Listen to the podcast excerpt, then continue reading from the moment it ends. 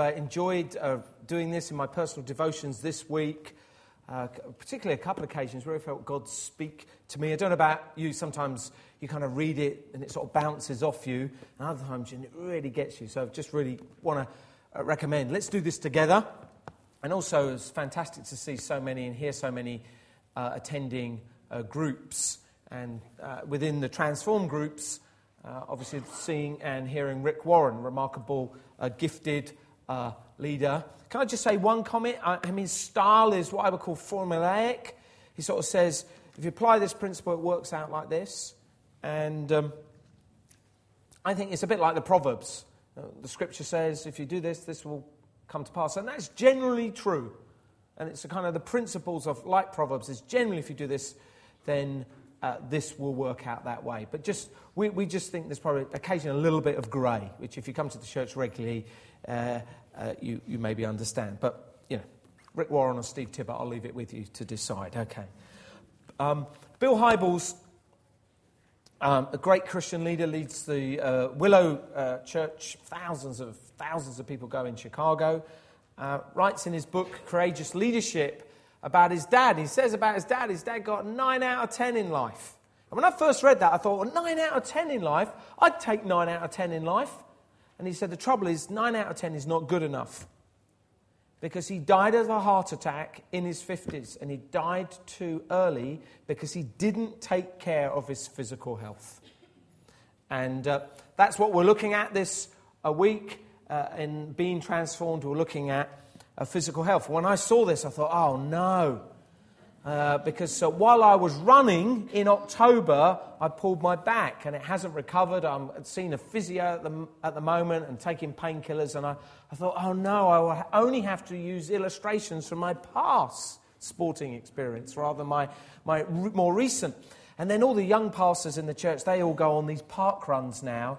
You know, they're obviously in their 40s. That's what you do, I think. And you go on the park runs, and they're saying to me, Steve, why don't you come along? Now, I know they want me to come so they can beat me. So I'm not going to give them that. Okay, I'm not. I'm not going to go there, uh, especially when I'm not um, uh, in my normal peak condition. And uh, um, but physical health is really important. Uh, what you eat, your weight. Uh, it's probably offended half the congregation. Uh, I'm trying to lose a couple of pounds, so, so you know. And just to say on top of it, yeah. Uh, but exercise um, and, and, food intake is really important. And actually, through this week, through the Bible study and the group discussion, it will, it will be challenging for us to ensure that we take care of our bodies, the temple of the Holy Spirit. But actually, the subject that Rick Warren spoke on on the Sunday, I thought, well, I can, uh, okay, I can do this. And it's about handling stress. Handling stress. So that's what we're going to be looking at this morning handling stress. Researching for this message, I discovered that in the UK, between uh, in the year of 1415, that 9.9 million working days were lost due to stress. And in fact, stress accounted for 35% of all work related ill health cases, and 43% of all working days were lost to that ill health. In other words, nearly 50% of every day that is lost to work is related to stress. Because you can have flu and have a week off, you can have a heavy cold and have a couple of days off, or you can have man flu and you might need a long time off, okay? But really, what happens is that when people emotionally crash and stress really hits, then that takes people out for a long time. Now, of course, stress in itself is not a bad thing. Um, actually, some of you here, you perform a lot better under stress. If you've got a presentation, what you do is you delay the preparation until it gets really close and then it sort of like kicks in. Yeah, you like that? You're the type of, I'll leave things, I've got an essay to write, I'll leave it right to the last moment and I'll start the night and you work best under stress.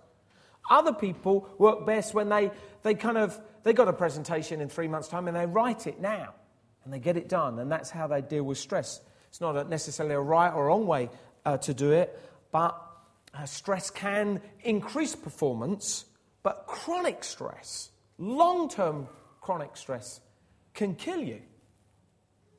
It can literally kill you. And your life can end before time because you haven't stewarded your life well. And that's why today's message is really important.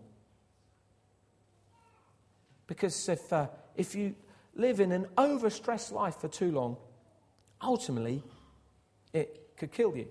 Or at very least, it could do real damage to you. So, and you see this with uh, ex uh, uh, soldiers as they return from the battlefront, war veterans, and they suffer from post traumatic stress disorder. In other words, they've been in a situation where they have been overexposed, uh, uh, colleagues killed, um, and just the, the horror and the shock of the war zone is that when they get back out, there is just ongoing trauma because their emotions and their mental state can't cope with what they've experienced or seen, and it takes a while for them to process it.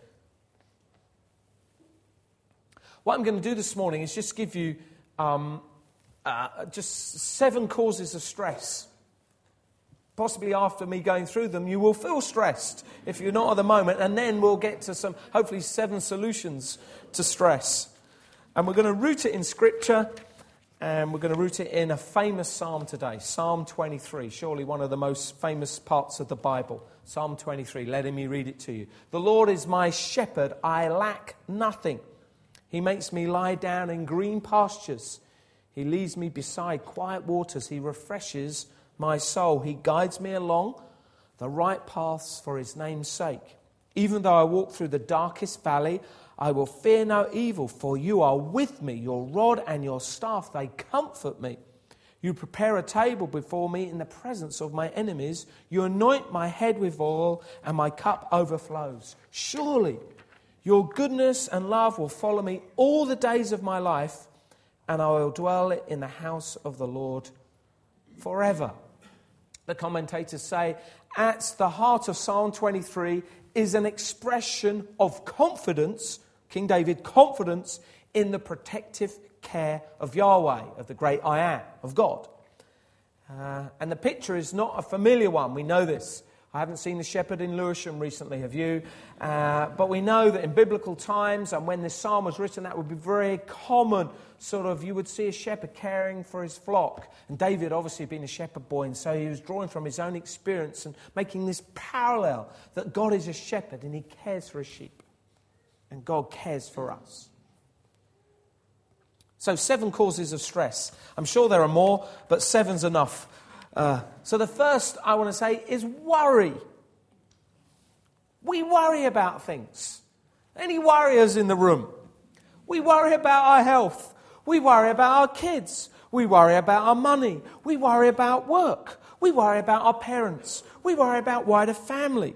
In fact, some of us become professional warriors. We're really good at this. I mean, in fact, I know some people that when they can't think of anything to worry about, are worried that they got nothing to worry about. Yeah. Sometimes it's connected to being that things are out of your control. It's like, oh, I can't, can't manage this. I can't keep control, and I worry that things are going to go wrong. So, worry is a massive stress generator. Um, how about this one? Hurry. Just the pace of life. It seems to get quicker and quicker and quicker. Do you remember there was a, there was a time, and it wasn't too long ago, before emails and texts and mobile phones? What did we used to do? How did we communicate with each other? Now, I know we, we, we now just, I, and I'm good, I call it a gift, okay? I can multi screen. I can, I'm up to three. I can do three at the same time TV, iPad, and my phone. Yeah? Anyone else want to, can you do that? Do three? Anyone do three? Anyone three? Any do three with me. There's no one else that can do three. Okay? That's it's confession, really. I'll just run to the front. Uh, but yeah, the pace of life, it seems to get faster and faster. And actually, what can happen is you can get addicted to the pace. And what happens is your body literally releases a chemical called adrenaline, and it just keeps going, and you can get on the buzz. It's like a fix.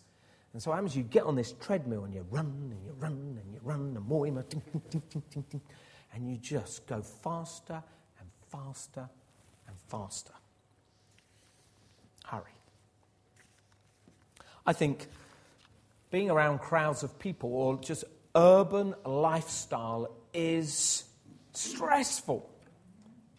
Now, before you think the way this message is going, I'm going to encourage you to all to move to the villages. I'm not. Because statistically the, and globally, and in the UK, more and more people are moving to the cities. It's a part of the economic jobs pull. And so in the 50s in the UK, uh, 79% of people lived in cities. It's predicted by 2030 it will be 92% of people will live in urban cities in the UK. That's a lot of people. Uh, and, uh, and we want to serve people and reach people. So Christians have got to be in the cities because that's where people are. And, uh, but urban lifestyle comes with challenges. Now, it's all, it's all relevant. If you've ever been to Mumbai, I've been to Mumbai a few times in India, man, it makes London look like a walk in the park, honestly. So everything is kind of, uh, you can compare it, but London is stressful. If you commute each day up into the city or up into town to work, that is stressful. Since I've been um, taking on my wider role, I've, I've been travelling more. So, this last two weeks, I've been on the train twice. In fact, the week before, I went to catch an early train, and the train before me was cancelled. So, everyone's just standing there for half an hour down in Bellingham. And then, when the train came along, it's all packed because everyone's stacked up. Yeah? You know what I'm talking about. And then what happens? We all get in, and then I mean, what happened to personal space on a train? It just doesn't exist, does it? I mean, you're standing there like this, and, and then someone shouts, Move down, move down.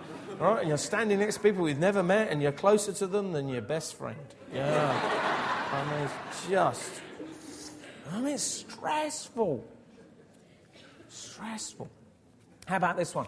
Multiple choice. Multiple choice now. You, you, you know, that's why we, we, we've started to shop at Lidl. I like shopping at Lidl. Good value as well.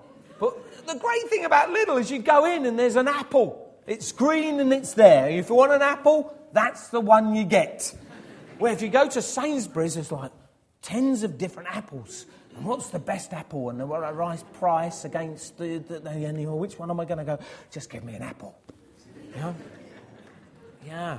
I mean, sometimes we do go to Sainsbury's and Tesco's is really good, and Waitrose, uh, they're really good, and things like that, and uh, M&S at Christmas and things like that. So if anyone works one of those supermarkets, I hope you'll still keep coming to the church. But multiple choice. When it was our 25th wedding anniversary, now, I'm, I'm fortunate, I've got a beautiful wife, we're very happy together, but we are intentional. We make it work, okay? So it's our 25th wedding anniversary. I tell you, we want to have a fun time. And so we save up to go away. And I want it to be like, I mean, it's our 25th, I want it to be special. Yeah? And so, I mean, I'm researching, Deb's researching. So you get up, there's TripAdvisor, and you go and, you know, we saved a bit so we could probably go anywhere in the world closely, not too far, but so you're going to fly, and then you look at all the hotels, and, and you go on. And in the end, what happened is it became a hugely stressful experience because I didn't want to choose the wrong one. I didn't want to take my darling wife somewhere, and we get there, and it's like, oh gosh, we paid too much, and it's naff. Yeah? I want it to be special. I want it to be memorable. So we looked and we looked and looked and looked, and in the end, it was like, oh, I hope I choose the right one, so I'm only going to celebrate my 25th wedding anniversary once. Oh, we had a great time, by the way. I can see that the empathy is going down in the room, but it's just multiple choice. Of course, then there's just the stress of loss. The fact that there's an increasing loss of privacy. Whenever we walk around, there is a camera on us. It's there to protect us, but you know, every single move, there is a camera. They reckon if you get around London, you've probably caught on camera, you know, 300 times in a day, something crazy then you, all your details, you're worried about uh, all your passwords, and you, you're not supposed to write your passwords down because of security and things like that, but then you can't remember them, and so you, you know, all those things. And, um, and then there's Facebook, and everyone's living, and everyone can see. And uh, uh Facebook is just full of happy people. We're smiling. Here's uh, my super kids. You know, here I am playing with them, you know, good, you know. I mean, seriously, when was the last time someone put on, here's my kid having a tantrum and puking over me? I mean, it's just not real, and you live in this. Oh. And then there's the real traumas of life the loss of a loved one or someone close. And, you know, a church of this size, it's happening all the time. And we're standing with and walking through with people great trauma, the, the trauma and loss of health. And then there's things like limbo loss when you kind of, you kind of, maybe you go for a job and then you have to wait for 10 days to see if they're going to give it to you and you say, what's going to happen? Or, or the trauma of you've got a health problem, you go for a test and you're waiting for the results and you, you think, which way do these results go is really going to impact my life? And so you're living in this, this kind of what's called limbo loss. You can actually do a questionnaire which actually ticks off the, and uh, gives you a score for how high stress you're under. I do it occasionally so I'm feeling stressed, and then it comes out you are moderately stressed. I think, oh my gosh. The increased secular culture we live in, for Christians in the UK, we are living and working with people that have different beliefs, different convictions, different lifestyles, different cultures, different. So, and I know I've talked to a number of you. So at work, sometimes you think, okay, I don't want to. How am I going to navigate through this conversation so I can be true to my convictions but not come across as a weird or bigoted? So, how do I do that? Um, then there's just uh, lastly, if I haven't depressed you enough, the fear of the future, the kind of what if. I mean, what if this happens? And what if that happens? What if I do lose my job? What happens if I do get unwell? What if? What if? And you can live with a level of anxiety or, you know, like things like social anxiety. Well, if I bump into someone and I'm, all these kind of things that we struggle with.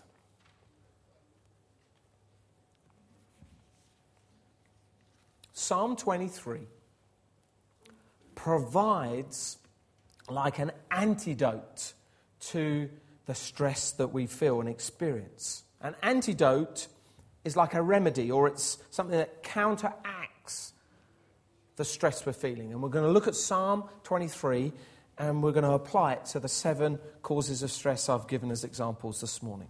So the first one is worry. What is the antidote to worry? The antidote to worry is that God will meet all my needs. The Lord is my shepherd, I will lack nothing. This is like the foundational one. It's, it's the one that you, you need to be convinced in your heart and in your mind that God is a good God, He is for you, and whatever life throws at you, He is a constant, He is faithful, He is trustworthy. It moves us away from being dependent on ourselves now, the things we have responsibility for, but ultimately, let me tell you if you didn't know, in the end, there will come a day when you will be spent and you will have no strength left. And at that point, you will need to trust in God for eternity. In fact, sometimes it's good to fast, not just to pray, but to realize that if you don't eat or drink for a day, you're very frail. Yeah? And it reminds you of, in a sense, your dependency on God. And so, therefore, as Rick Warren says, he said you should always put your security and find your security in something that can never fail or be taken from you, that can never be taken from you. You can lose your job. You can lose your health. You can lose your reputation. You can even lose your spouse. You can lose your mind.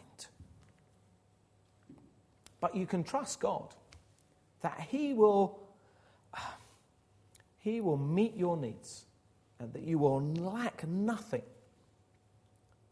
That's why Janet's testimony, that video we saw, was so deeply moving because she had found in our church, she'd found God to be a healer and transform her life. And if you're here and you're feeling stressed, and I guess a good number of us are, I want to say lean into God.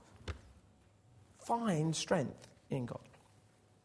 The antidote to hurry is rest. The antidote to hurry is rest. He makes me lie down in green pastures. He makes me lie down. So you need to find a rhythm of rest. Now, when I got into the Hebrew about green pastures, what that really means is golf. Okay, that's what it really means, okay? So I just I thought, it's just golf. That's what green pastures mean. You need to find a place where you get away from the hurry. Okay? It, it doesn't say that in the commentaries. It doesn't say golf in the commentaries, honest. But, it, but I like playing golf. And this is my biblical foundation for it now. I found it at long last. Okay. There's something in us, isn't there? For some of us, sometimes particularly men who get their identity out of work, it just drives us on. Got to work, got to work, put a few more hours in, make a few more pounds. I mean, have you ever stopped and asked the question, why? What is the internal drive? What, what's motivating you? What, what pushes you on? Because rest is so important. I mean, God created it that a third of our life would be sleeping. I mean, think about it. Now, come on, God, we just need two hours sleep and then we can get productive. But no, they say seven to eight hours sleep every day. So I think a third of our life is resting by sleep. I love it. Good night. Good night sleep's lovely, isn't it, eh? Oh, lovely. Yeah?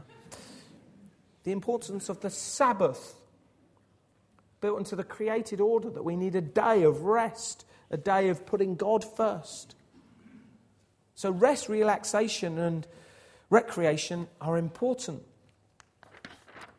Now, I didn't learn this one well as a young man because I'm ambitious, I'm driven, I'm a task focused person. I'm, I want to move forward. Don't know if you noticed that about me. Okay? So I learned that the only way I could self manage was basically to make rest a task. Yeah? That's how I sorted it out.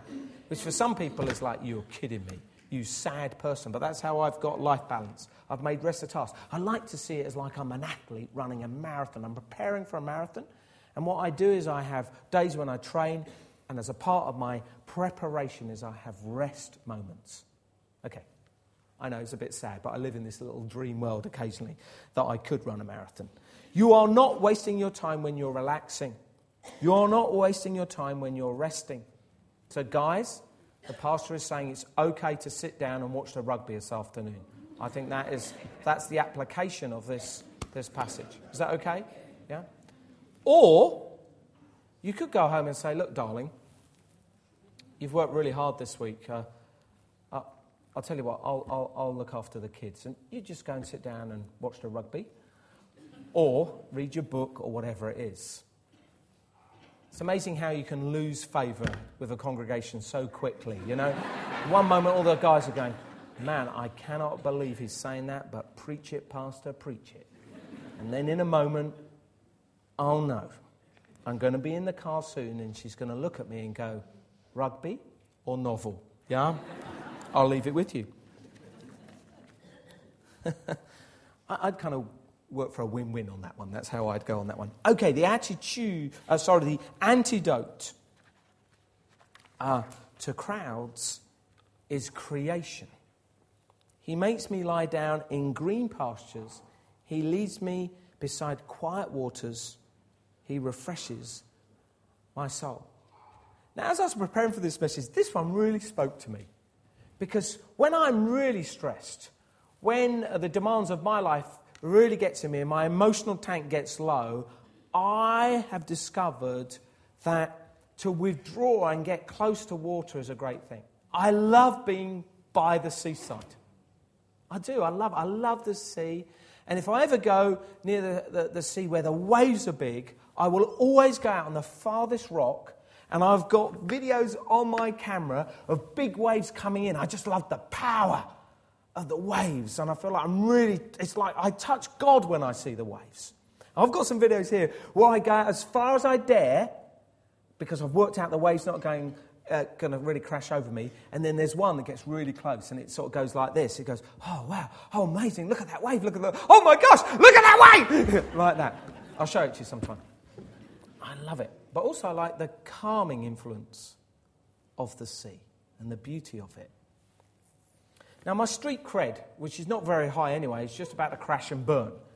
Because when I'm really, really stressed, I've found to go bird watching, yeah, really helpful. And I, all right, okay, you don't need to, you weren't supposed to laugh at me. anyway, so I go bird watching and I go down to Kent and I walk around a reserve and uh, by water and it's a nice place to see all the nice waders and things like that. And I find it restores my soul. So it's difficult, isn't it, in urban life? It is. You can't just walk down to the coast. You have to be intentional or you have to get to a park or get outside. But ah, the antidote is to connect uh, to creation. The antidote to multiple choices is well, he guides me along the right paths. God has a purpose for your life. And uh, most Christians I know want to be in the will of God, actually. I think you know, we all do, don't we? And so, how does God guide is a really important question. Well, this is a sermon in itself, but here's five key points in how God guides us. The first is through circumstances of life. So, God might be guiding you even at the moment because you're feeling stressed and you need to allow that to speak into your life. You need to make adjustments. So, your circumstances are shaping uh, and influencing uh, some reflection and guidance that you might need from God through the prophetic. So if you were here uh, when uh, Mike Pilavachi was with us and we had our, our prayer evening, and there's these remarkable prophetic words, they come and they shape and direct. Sometimes God guides simply through what I call common sense or life wisdom. You have a brain, use it. I'm amazed at some Christians. They're kind of uh, highly professional and do very well. And then when it comes to some simple, good choices, they don't engage that wisdom. This one I think is particularly important, that is the counsel of other people. Why? Because the other three, the ones we've talked about, circumstances of life, prophetic, and common sense, is very much rooted in your own self analysis. Yeah? But if you really want to get counsel on an important decision, ask trusted advisors. So we do that here at King's. So for any major decision is made, let's talk with elders and trustees and lots of people. There are tens of people involved uh, in, in an important decision. If I'm making a personal important decision, I've got people I will talk to. And then lastly, the Word of God. The Word of God speaks to us. I mean, for some of you today, this might be, the Word of God might be a wake up call before you blow up. This is a wake up moment before you blow up, which is you are under significant stress and you need to get help or you need to make some radical choices and changes. Otherwise, if you don't wake up, you might blow up. I've seen people blow up emotionally. It's not pleasant to watch. Uh, and normally it takes quite a long time to recover. And so, if you're in a high stress situation and you, you start to see some of the symptoms, you know, outbursts of anger or withdrawal, kind of two extremes, if you start seeing yourself do that, then just go, ah, oh, I, need to get some help around here. The antidote to, antidote to loss is trusting God in dark valleys. Even though I walk through the darkest valley, I will fear no evil. You know, we're going to face moments in our life when it's really difficult. You know that about life if you've lived for any length of time. And what you mustn't do is allow fear to grip you. But it is totally appropriate to grieve through loss. So fear is bad, but grieving is good. And um, it's good to cry. Yeah? Um, I was talking to someone this week who's walking through something. We had a good cry together. It's good. It's good to empathize. Grieving is good. And depending on the degree of the trauma and the shock of it, the surprise of it, will probably depend on the degree of grieving required and the impact on you. Now, this is quite well researched. I'm not an expert when it comes to uh, sort of bereavement counselling, but there are sort of phases and stages that the kind of experts say that we walk through. And we walk through them not necessarily in an orderly way. Sometimes we'll get so far and then we'll jump back or jump down. And so it's, it's not a simple process, but it's quite helpful to know, particularly if you, it prepares you for a, a challenging moment and also um, maybe not only prepares you, but if you're walking through a sense of loss at the moment, it might help you now. So it normally starts with some numbness or denial or just shock. It's just initial, your emotions can't keep up with what's happening. And then it might quickly move to anger, which is, why me? Have you ever said, why me, God? Why has this happened to me? This is not fair. I've, I've said that. This is not fair. Well, I haven't done anything wrong. This has happened to me. The third phase is what's known as bargaining with God. God, if you were to heal my son, I will, honestly, I will, I will do this, I'll do this. And of, sort of negotiate. The next phase, and you can go in and out of this, is, is depression or, or, or just feeling very low because the reality of what's happened to you or the loss you're experiencing is really starting to, you, you, you're, in a sense, you're, you're owning it, and the impact is real. And then the fifth stage is acceptance. Life has to go on, life does go on. And I'm not in any way, in any way, sort of want to reduce the impact of tragedy and loss. In fact, as the pastor of a church like this, it's my privilege uh, that people come up to me nearly every week and share me sort of huge challenges they're walking through. You know, life threatening illness, loss of dear ones. And your heart goes out to them. And, uh, and in time, and it can take a lot of time, and you feel you're there, and then suddenly something happens, and you're sort of be angry at God again. And just, just allow yourself to grieve. That's the antidote to loss, is trusting God in these difficult seasons. And as you do, you can, well, hopefully, as uh, David express, for you are with me, your rod and your staff, they comfort me. The antidote to secular values is God is our defender. You can sometimes think as a Christian that actually the world's moving in on our territory and uh, how do we hold ground. Uh, but firstly, we know that God is sovereign and God is our defender. In the presence of my enemies, you anoint my head with oil. So it's like, it's like the anointing of God comes on you when you're in a most precious situation. That's why I very often pray and ask for wisdom. The Bible says, ask for wisdom and God will give it to you. So I very often, God help me. And you're in situations at work where it's all kind of maybe there is an issue of integrity or there is a discussion around a particular uh, worldview and you're there and you're trying to navigate and you don't want to compromise your Christian convictions, but all these tensions. And so ask God for wisdom. My own view is that Colossians 4 and verse 5 and following is a great sort of prayer. It's in the context of prayer uh, that gives us some hints on how we are to handle this one. It says, Be wise in the way you act towards outsiders. That's people who are not Christians.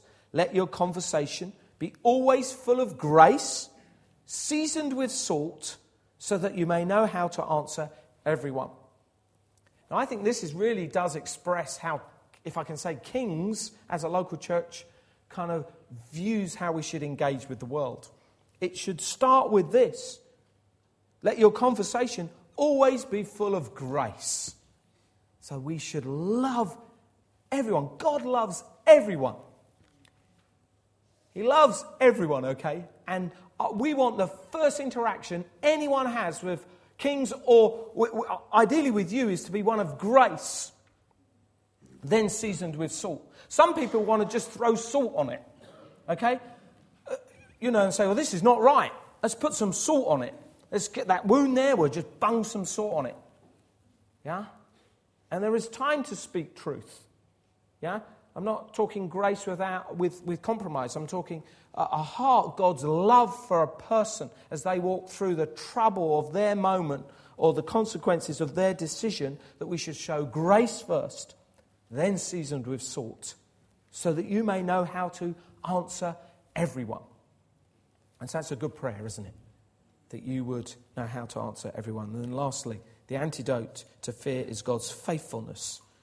Surely your goodness and love will follow me all the days of my life. Or as it also says in Scripture, ah, can, uh, can one of you, by worrying, add a single hour to your life? No. Oh, occasionally, worry promotes action, which is good. But whether the, the worry I'm talking about really it actually could reduce your life. I think that's the whole purpose of this message about handling stress. So don't fear for the future. Trust God. Trust His goodness. Trust His love. Trust that it will follow you all the days of your life. And uh, that'll be an antidote to fear.